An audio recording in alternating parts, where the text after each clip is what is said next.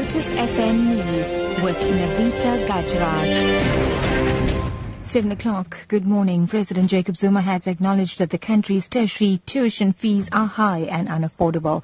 This as student leaders and university heads brace themselves for a crucial meeting with Zuma at the Union Building this morning. And students across the country have rejected the original proposal to cap the increase at 6%. They're demanding a no increase in next year's tuition fees. The government has to find another solution as tertiary institutions remain shut for more than a week since the protest started. Many universities have suspended year-end examinations and academic activities.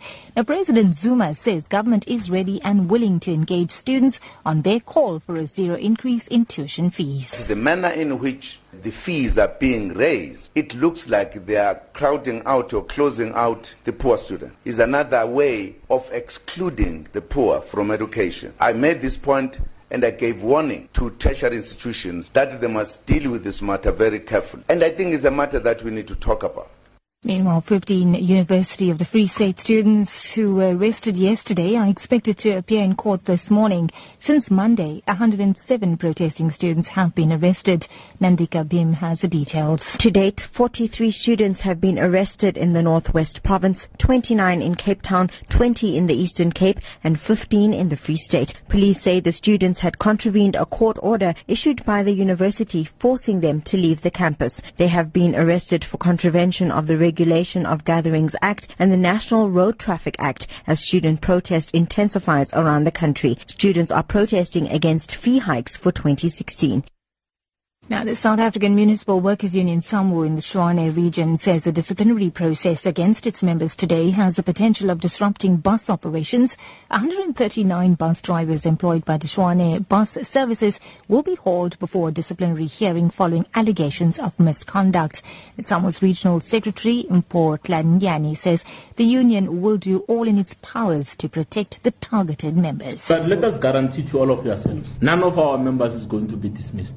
If they do, they disregard rules and procedures of the bargaining council. We'll go to the labor court. But we know that we have a very strong case and our members are safe. Unless if the employer decides to cut corners and disregard rules, none of our members will be dismissed. We'll fight that particular battle. If it means going to the highest court in the land, we'll go that because we, are, we know that we are in the right.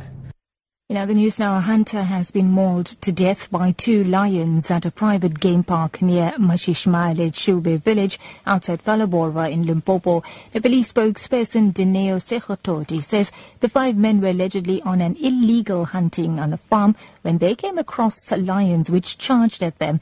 Uh, two dogs also died in the attack. Jabulani Baloyi has the details. Police say they've discovered the remains and torn pieces of bloody cloth of the deceased hunter. He has been identified as a 24-year-old Matumi Mahlale. Police say that three of the hunters had apparently climbed trees, while the other two including the deceased, ran into different directions with the dogs. The lions caught up with Mahlale and the dogs and mauled them. No foul play is suspected. And wrapping up, South Africans will not be allowed to smoke in public anywhere in the country if Health Minister Aaron Motsoaledi has his way. He says government will soon introduce a total ban on smoking and advertising of tobacco and alcohol in the country. Motsoaledi was speaking at the launch of a 24-hour health TV channel in Alexandra, north of Johannesburg. The new channel, the Good Life Network, goes live on air on the 1st of December this year. Motsoaledi says smoking increases diseases and puts the health system under pressure. We are going to ban total smoking in public areas. At the moment, we've put a corner in restaurant, a corner at the airport. Stupidly, even a corner in the hospital. I mean, I'm saying stupidly because we're outright stupid to accept that as human beings. Why should there be a corner for anybody smoking in the hospital when we know all the dangers? So there's going to be no corner anywhere in any public place. That is our space, all of us. That's the news uh, at 7. Your top story this hour. President Jacob Zuma has acknowledged that the country's tertiary tuition fees are high and unaffordable. For Lotus FM News, I'm Navita Gajraj. Headlines at 7.30.